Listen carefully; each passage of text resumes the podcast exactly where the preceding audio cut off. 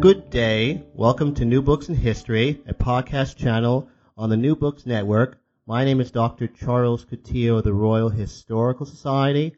I'm a host on the channel, and today I'm pleased to have with us Professor Sarah Stockwell. Professor Stockwell is Professor of Imperial and Commonwealth History at King's College London. Today we are speaking about her newest book, The British End of the British Empire. Welcome, Professor Stockwell. Thank you very much. Professor, what is the thesis of your book? Um, well, perhaps I could just begin by saying what the book is about and what it does.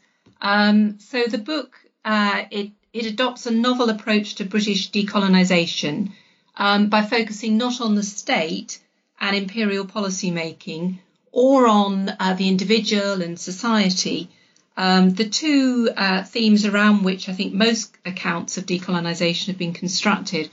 Um, instead, my focus is on uh, the end of empire from the perspective of a set of domestic institutions that lay on the borders of the state, but which have become in various ways stakeholders in Britain's empire. And what the book argues is that during decolonisation, these institutions uh, reconfigured their activities to a, um, adopt new roles, uh, for example, by using their accumulated expertise to become involved in processes of post colonial state building. And as they did this, they aimed to promote British models and practices and to maintain their own influence. Um, so, in effect, these institutions were exercising uh, an imperialism of their own. Um, and I suggest that whilst the institutions experienced some uncertainty and dislocation around the end of empire, that this was in other ways productive uh, for the institutions, giving rise to um, new initiatives and in some cases generating new opportunities for them. And in this way, I argue that although the, uh, their initiatives were sometimes of mixed success, um, that the institution's activities nevertheless contributed to the persistence um, in an otherwise globalizing world of um, British uh, connections. Now, I wouldn't want to make exaggerated claims for the strength of these connections, um, but we need to take account of them, I think, if we're to arrive at a full understanding of the uh, texture and breadth of um, British links to the post colonial world. And uh, which particular sets of institutions does the book uh, discuss? Okay, so I focus on four institutions um, the Bank of England, the Royal Military Academy Sandhurst, the Royal Mint, and the Universities of Oxford and Cambridge. The last were, of course, uh, two separate institutions rather than one. And in the case of Oxford and Cambridge, I focus on um, one part of their activities, um, that is their involvement in training entrants for Britain's colonial service. And I chose these sets of institutions um, because I wanted to look at um, institutions whose activities related to uh, different sectors, to public administration, to finance, and to defence. Um, and in so doing, bring together in one um, book discussion of British involvement in post colonial institution building um, in uh, three key sectors um, that in many scholarly accounts are, are, discussed separately. Would it be correct to say that the book's emphasis uh, on the British Empire is primarily uh, in sub-Saharan Africa, and that other areas of the empire, or for that matter, the Commonwealth, are not extensively examined? Um, yes. Uh, the circumstances and some of the institutional issues um, were different in India, as was obviously the chronology of decolonisation. Um, and in this book, I'm principally concerned with what we might think of as a second phase of British decolonisation, that which commences in the um, late 1950s and continues through in the, the 1960s. Um, and although I discuss this second phase of decolonisation principally with reference to British Africa, many of the things I consider, some of the initiatives um, developed by different institutions, uh, do nonetheless apply equally to colonies in other regions like the Caribbean, although generally not to um, South Asia. You seem to argue at length that the British were singularly um, at fault in failing to prepare its uh, colonies in sub-Saharan Africa for independence. Is is it uh, not the case that um, in some fashion uh, you seem to be arguing that the retreat from empire from 1957 to 1964 in its rapidity was something of an error in retrospect? Okay, so I I very definitely do argue that the British failed to prepare their colonies for um, independence. Very little was done um, by way of, for example, education until um, too late. Um, but I wouldn't uh, argue that, therefore, the retreat from empire between 1957 and 64 was um, a mistake. Um, one reason that the British, like other European colonial powers, did so little to prepare the colonies was because they assumed that independence was a long way off and would occur at a more leisurely pace than turned out to be the case. But there were other factors as well which held back processes of, of state building. Um, for example, a reluctance to promote non whites to positions of authority in the public services and armed forces in the colonies. And this reluctance would have applied whenever the transition to independence occurred. And it was only the prospect of imminent independence that pushed the British into action, especially in the settler colonies in East and Central Southern um, Africa. What do you mean when you refer to the quote Janus faced British state unquote as per decolonization? Okay, um, post-war British decolonisation uh, was more protracted than that of uh, other European powers. You know, it began um, in 1947 in South Asia. Um, it continued through the 1950s and 60s, and then into the 1970s and 80s before culminating in the handover of Hong Kong to China in 1997. Um, and even today, there are still a handful of British overseas territories, uh, former colonies which um, over which Britain still exercises uh, sovereignty. Um, and as a result, in the 1950s and 60s, while one part of the British state was concerned with dealing with the still continuing empire, those places that remained under British control, another was adjusting to a post colonial world and managing Britain's relations with its former colonies. So, um, some of the architecture of the old imperial state was repurposed to deliver aid to newly independent Commonwealth countries, while also still catering to Britain's remaining dependencies. And I um, conceptualize this as the Janus faced imperial state drawing on the Roman god um, Janus, who looks simultaneously to the past and to the future, because um, I think that captures uh, the position that the British were in in the 1950s and early um, 1960s. Perhaps I could give you um, one example, um, and that is the Oxbridge Colonial Service training course. In the late 50s um, and very early 1960s, um, Oxford and Cambridge began admitting students from newly independent um, and decolonising countries um, to these courses to assist with the training of a local uh, class of civil servants. Um, but remarkably, uh, these um, students from independent uh, African states and, and, other former colonies were uh, sitting alongside Britons who were um, still doing the year long training course in preparation for a career um, in the colonial service, um, creating a very uh, anomalous uh, and, as I say, in many ways remarkable um, situation.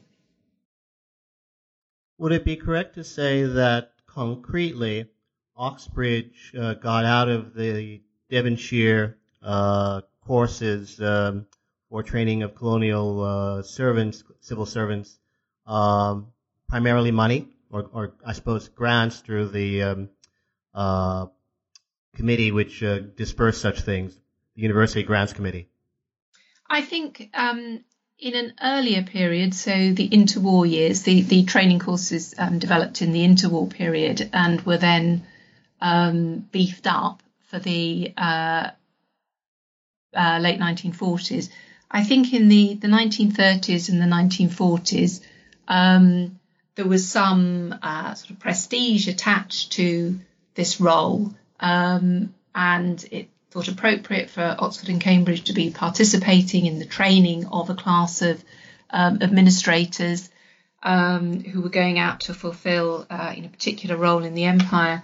Um, but they did also get money for um, delivering the colonial service courses, and this became particularly important to them in the post-war era.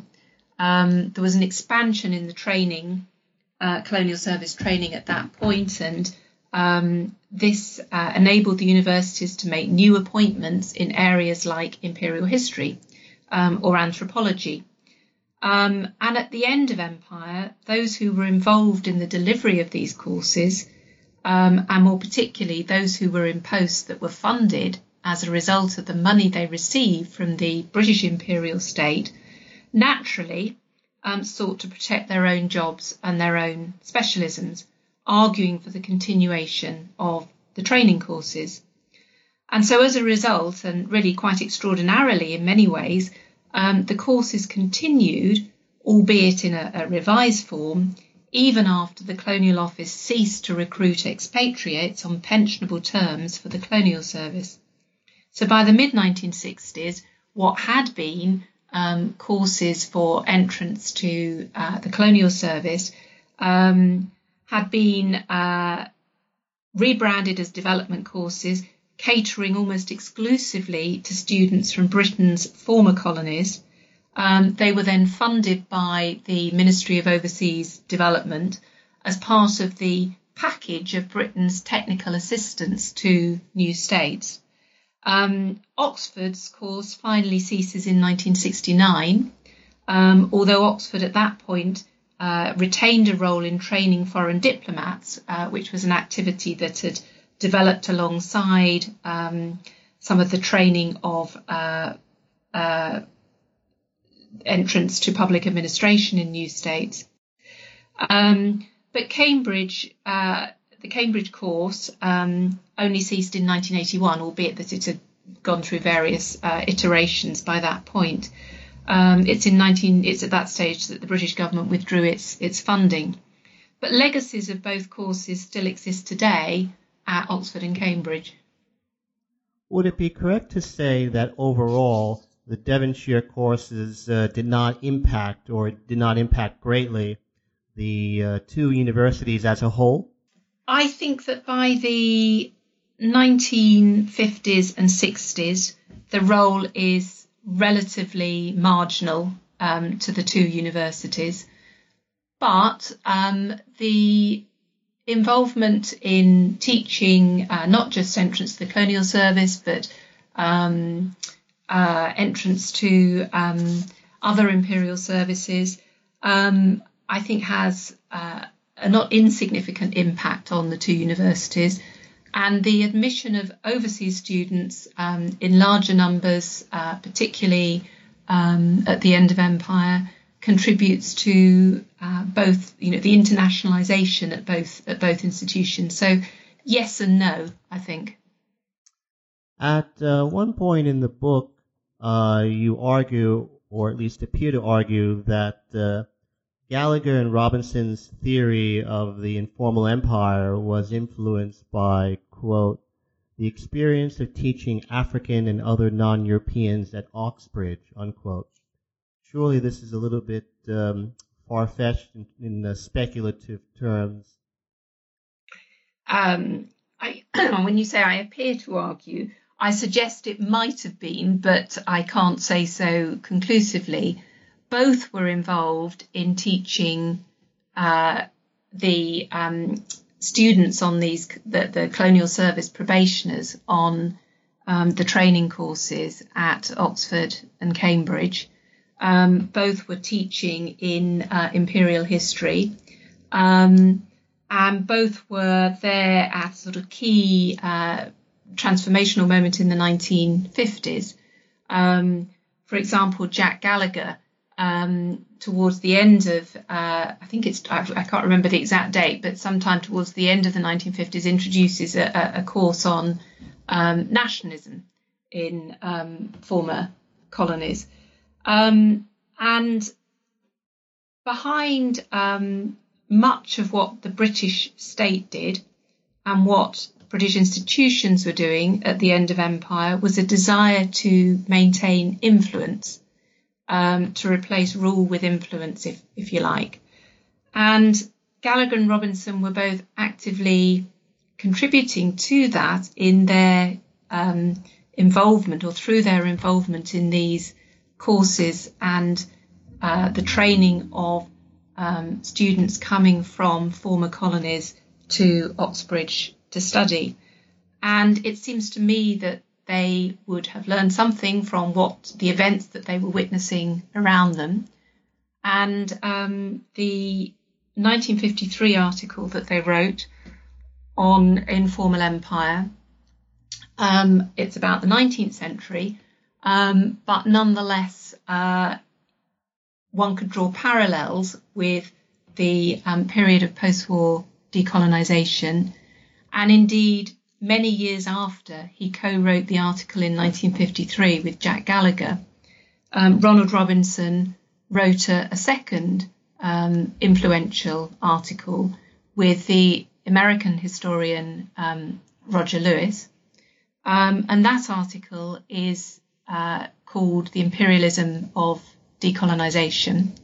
Um, and the title is designed to um, echo the 1953 article he'd written with Jack Gallagher. Um, and that article was about um, the uh, continuation of empire in new forms um, after post war decolonisation. Uh, to go on to our next institution, uh, what was the Bank of England's initial view of colonial central banks, and why did that view change in the course of uh, your examination in the book? Okay, so um, the Bank of England was initially very hostile uh, towards the um, prospect that the colonies would establish their own central banks and issue their own currencies. Um, it was hostile partly because it saw these developments as contrary to the interests of sterling and the City of London.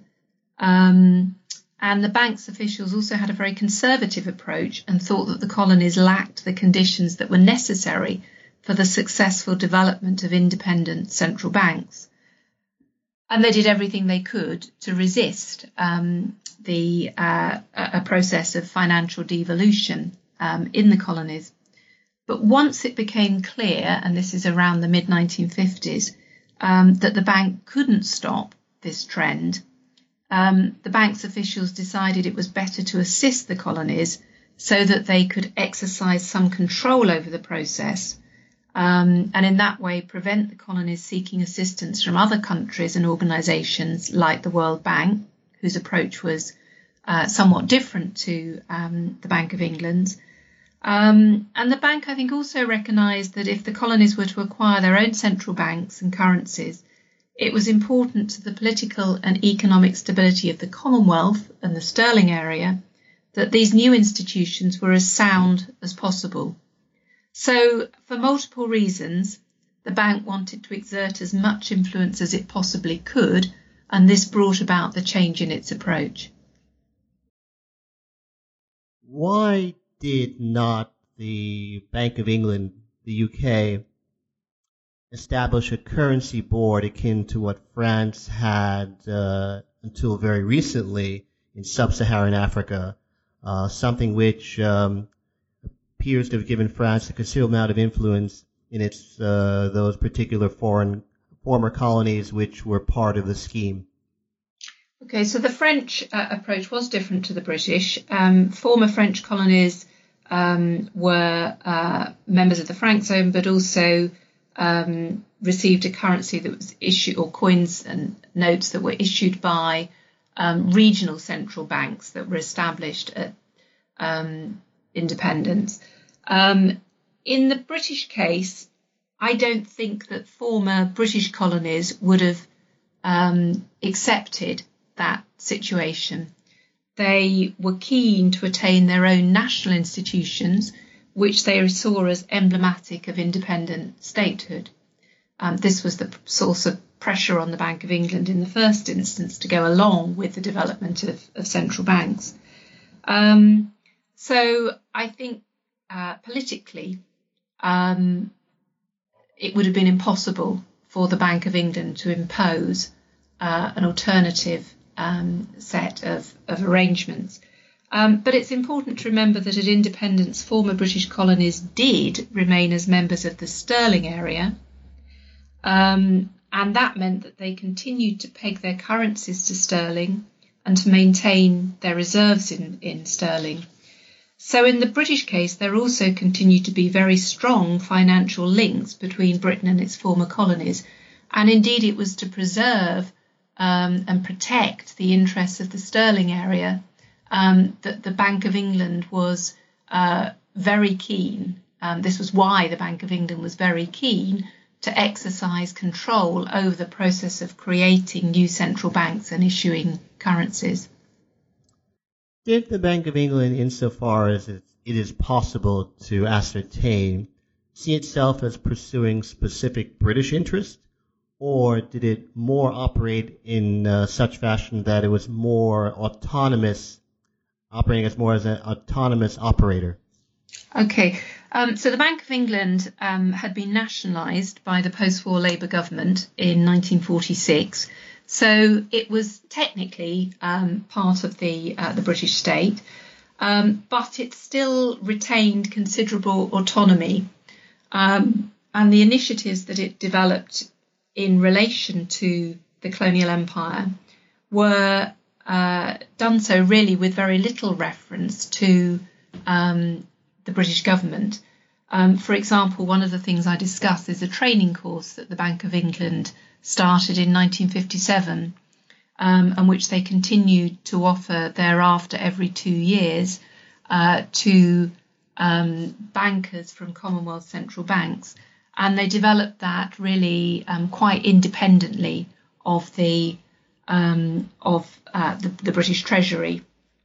Um, what were they doing in doing this? Well, partly they were um, promoting national interests um, because uh, defending the position of sterling as an international currency and promoting the sterling area, um, they would deem that in British national interests as well as in the Bank of England's interests. But I would argue that they also acted in their own um, interests insofar as they hoped to establish uh, through their activities a network of central bankers within the Commonwealth. Um, and they wanted um, Commonwealth central banks to be as independent as possible of their governments. Um, they thought that was important uh, for um, the stability of, of uh, currencies in um, independent states, but they also wanted there to be this class of um, central bankers who would liaise and collaborate um, and meet independently of governments. And I'd say that's their agenda um, rather than, uh, in this instance, um, also promoting something they perceive within national interests. So it's not the case that the Treasury um, say Sir Edward Bridges or Sir Norman Brooke was giving directions to the Bank of England in, in uh, this particular area? No, not at all. Um, how our next institution, which is the Royal Mint, how dependent was the Royal Mint on sub-Saharan Africa uh, for orders circa the mid 1950s? The Mint was um, primarily a domestic institution. Its purpose is to produce uh, coin um, for domestic use. But in the course of the 19th century, it had started producing um, overseas uh, coinages. And by the Second World War, um, the production of some overseas coinages had become important to the mint's overall function. Um, for example, in years when it didn't um, need to produce much coin for uh, domestic use, um, it could um, it, it, was able to uh, keep plant going and staff busy by producing these overseas uh, coinages. Um, and in the 1940s, after the Second World War, um, it received sort of high volume of orders from former, f- sorry, from Britain's colonies, particularly in Africa, um, and was making a profit from them. Um, and these colonial customers were, in effect, tied customers because um, the orders were placed uh, by British officers, um, and the colonies really had no choice in where they went to obtain this coin. Um, so it had become important to the um, business model for the mint. Would it be correct to say that the decline of empire uh, had little effect on the Royal Mint's business model and success? Um, initially, the Mint was very uh, concerned that as the colonies um, sought to uh, issue their own currencies, that they might purchase the coin um, from other um, exporting mints, um, including some within the uh, the British Empire, and that they would lose the business of these customers. Um, but they succeeded, in fact, in securing the orders for um, coin for uh, really all, almost all um, British uh, colonies. Um, I'm trying to think of a case where they didn't in um, the late 1950s and the early 1960s, and I, I, I can't. Um, and in fact, as a result, they were um, not only able to retain their existing old colonial business, um, but expand it.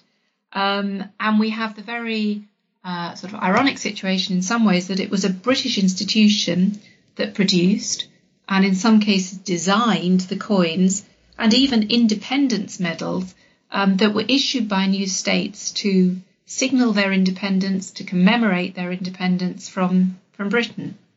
Um, and for the Mint, I argue that the business of ending empire proved very profitable. Uh, our next institution, the final one, which is Sandhurst, uh, would it be correct to say that uh, while Sandhurst remained or became very popular with both sub-Saharan African and other former British colonies uh, throughout the world. As a practical matter, the tangible benefits of such popularity was very limited, nothing or very little by way of, say, military to military influence, or for that matter, arms sales, except for perhaps the Persian Gulf. So Sandhurst, the Royal Military Academy Sandhurst, um, is different to the other institutions that I study in the book insofar as it hadn't chosen its role at the end of empire, um, the training of overseas cadets. Instead, um, that role was sort of forced on it um, by uh, various government departments, the Foreign Office, the Colonial Office, the Commonwealth Relations Office, um, who all for different reasons sought, well, related reasons, but um, aiming at different uh, cohorts, sought to use the academy as an instrument of, of British um, soft power.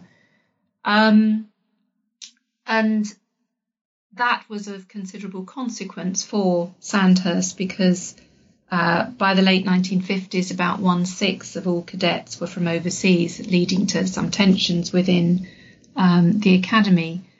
Um, your question, your question about uh, the impact on transfer of military technology. Could you just repeat the question for me, please? I'm not sure oh, I caught the whole question there. Certainly, in terms of the aspect of tangible benefits uh, coming from this um, soft power, in particular things like, say, military to military influence or arms sales. Mm. Um, it's very different, difficult to measure uh, what impact um, the Sandhurst effect had. it's not something that I primarily set out to do in my book. I was describing the effect on Sandhurst rather than on um, armies overseas.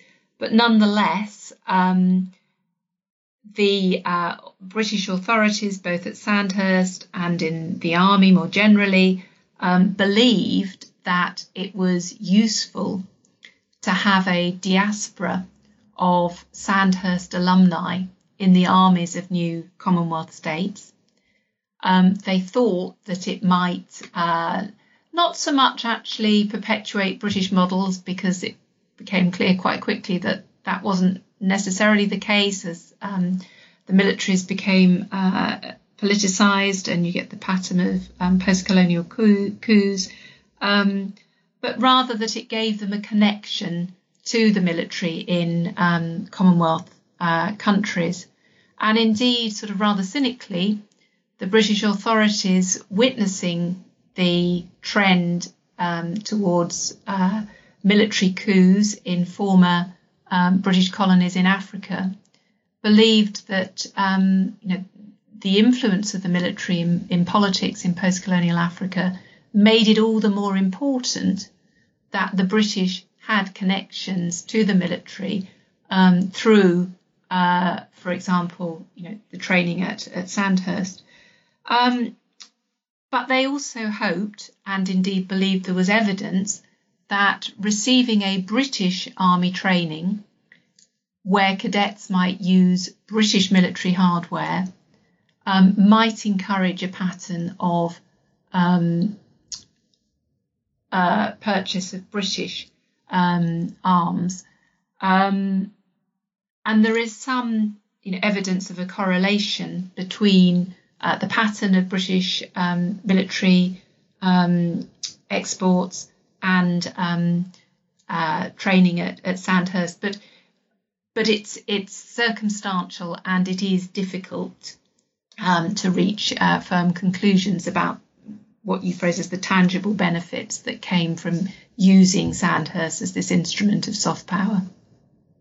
Now, aside from the uh, influx of, as you say, at, at one point, one sixth of all cadets were from uh, um, former British colonies. Um, was there any other institutional changes at Sandhurst as a result of this particular uh, influx? Um, the authorities at Sandhurst, as I said, become worried about race relations at different points, but in other respects, they make very few changes initially to cater to this influx of overseas cadets, um, not least because the whole purpose of their admission, the admission of these overseas cadets to Sandhurst was to sort of spread British influence and to expose them to British practice.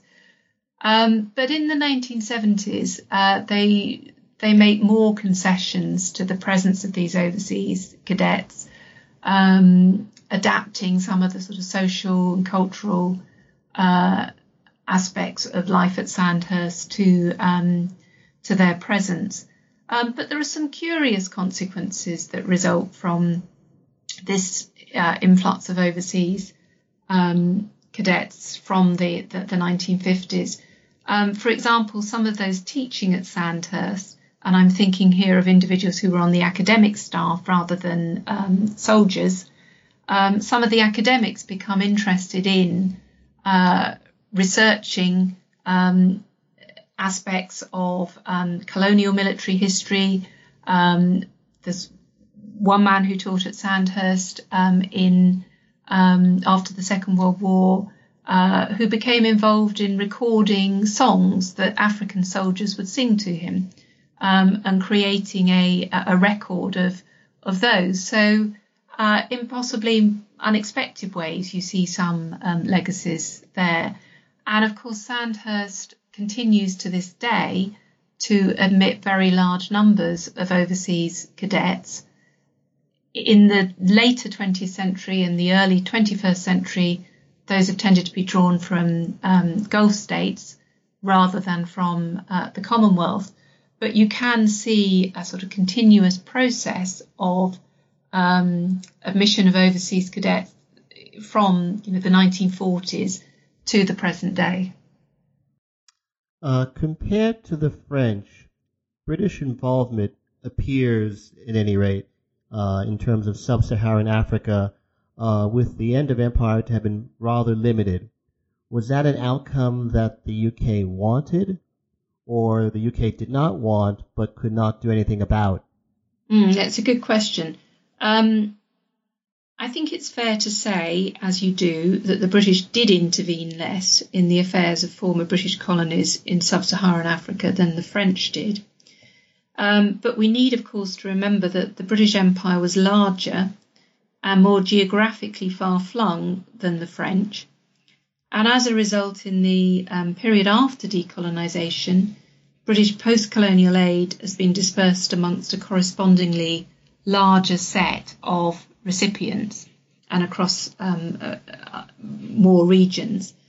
Um, but even though British uh, involvement um, and intervention, for example, in military intervention, for instance, is less significant than the French, British involvement in post-colonial Africa, has nevertheless been extensive. Um, Britain was keen that the colonies should look to Britain for assistance um, rather than to some other uh, donor countries, um, particularly Russia. And obviously, this is a reflection of the um, the Cold War context of, of the time. Um, but it's also fair to say that while some former African colonies were important to Britain strategically or economically, uh, for example, Nigeria or, or Kenya, um, other African states were of uh, much more marginal importance, and yet Britain found it difficult to extricate itself from the provision of substantial technical assistance to them. And there are points, um, beginning in the mid 1960s um, and at different instances thereafter, where British officials complained that the pattern of British overseas aid didn't necessarily correspond to the pattern of British overseas interests um, and they would like to see more aid directed away from Africa and towards other uh, regions of the world. Uh, would it be correct to say that the book's uh, overall emphasis is um, uh, at variance with Bernard Porter's argument that the empire had little domestic effect on the UK?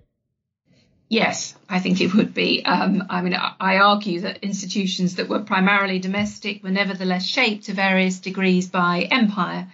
And more especially, I argue that developments in the mid 20th century, on the eve of or during decolonisation, reinforced and in some ways intensified the institution's engagement with um, Africa in, in particular. And crucially, what I hope uh, the book does is show that this British involvement didn't cease um, at the end of empire. Instead, um, because really a process of state building um, starts with sort of flag independence, i.e., that is um, because the colonies enter independence um, so ill prepared, uh, there's an extended period of state building thereafter. Um, and because the British and British institutions and the British state are involved in that um, by offering a variety of forms of, of technical assistance. Um, this ensures that not only the end of empire, that not only the end of empire left many legacies in Britain itself, um, but that there are numerous ongoing connections between um, institutions in and individuals in Britain and its, its former colonies. So, to give you one illustration, um, or two illustrations, um, the, at the end of Empire, there are many more overseas students enrolled on courses in Britain than there'd been previously, and very large number of them come from Commonwealth countries. Um, but the end of Empire also saw many thousands of Britons still employed in the public services of former colonies especially in uh, Africa. Indeed, in one case, Zambia, um, a few years after independence, there were even more Britons employed in the public services of um, the country than there had been in the uh, colonial era. Um, so um, not only do I uh, I start from the position really that yes, empire did have an impact on the UK, but we need um, to uh, also um, take account of the very extensive engagement of Britain, um, Britons, and British institutions um, in the Commonwealth after the end of empire. If you wanted people to take one thing away from your book, what would it be? I think uh, really sort of following on from the um, the point I've just made that um, independence is the starting point of a process of state building um, and a point uh, and that there is this ongoing extensive British involvement at the end of empire. Um, so the end of empire isn't the end. Um, it's uh, the beginning of a new phase of British involvement. Um, and um, secondly, that the uh, process of decolonisation um, in Britain and its impact in Britain, um, I don't think End of Empire is traumatic, um, at least for the institutions I've looked at and the individuals in them, in the way that some people have argued, although uh, political developments around the end of empire um, brought uncertainty uh, for many people, in some cases, loss of career, um, etc. Um, but rather that uh, Britons um, and those working in these institutions um, sort of pragmatically got on with adjusting um, to the changing situation, um, adapting their activities to ensure uh, that the organisations in which they worked had an ongoing role, um, and above all, uh, that they um, both believe that Britain should and could uh, exercise significant influence at the end of empire in the affairs of former colonies. With that observation, I would like to thank you very much, Professor Stockwell, for being so kind and to speak with us today. This is Charles Coutinho. Thanks for listening to New Books in History, a podcast channel on the New Books Network. Thank you, Professor Stockwell. Thank you for um, talking to me about my book.